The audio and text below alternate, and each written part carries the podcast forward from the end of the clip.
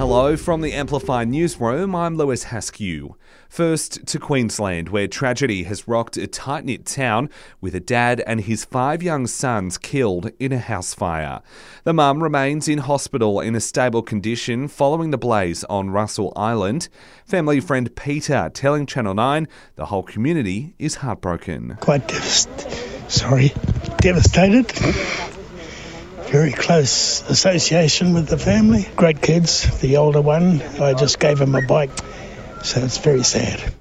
Well, in Victoria, police are investigating if foul play was behind a mushroom poisoning that claimed the lives of three people and has left a fourth fighting for life in hospital. The three, aged in their 60s and 70s, died after consuming the toxic mushrooms at a lunch at a home in the South Gippsland area last weekend before falling ill the next day.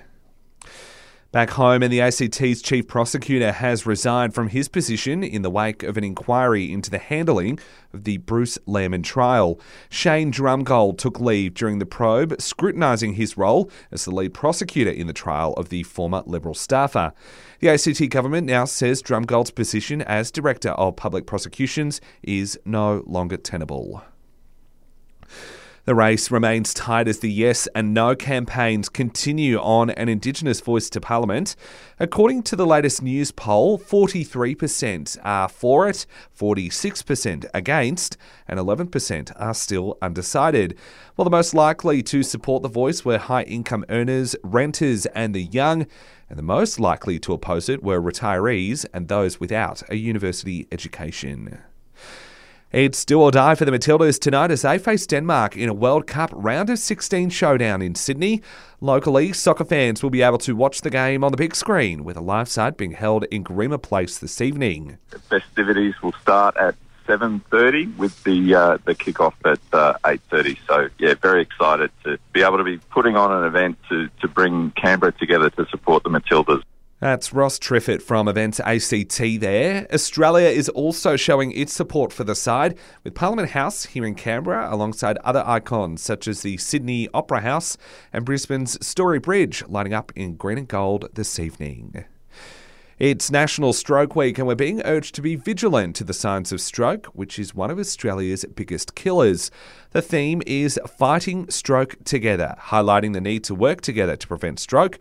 Luke Hayes from the Stroke Foundation says there are telltale signs to monitor. So if you see someone, uh, one side of their face is drooping, uh, they can't lift both arms uh, above their head, uh, if their speech is slurred or you can't understand them or they can't understand you, then it's time then to ring an ambulance.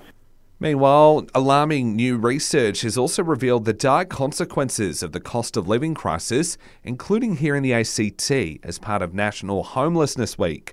Laura Stokes from the charity group Orange Sky says one third of Canberrans are extremely concerned about housing pressures. A third of those people living uh, in the ACT are worried about their rent or mortgage increasing, and two in five people are saying that the current cost of living has severely impacted them. And this is a real concern from, for us.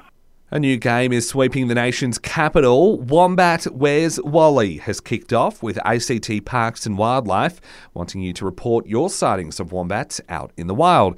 It's so they can help track the ACT's wombat population and help combat the spread of mange among the critters. And Barbie has crossed the $1 billion mark in global box office sales in just the past few hours this morning. It's the 53rd film to do so, with director Greta Gerwig, the first female to achieve the feat. She's broken the grossing record, which Patty Jenkins held for Wonder Woman. And that's the very latest in news. We'll have another update for you right here later this morning.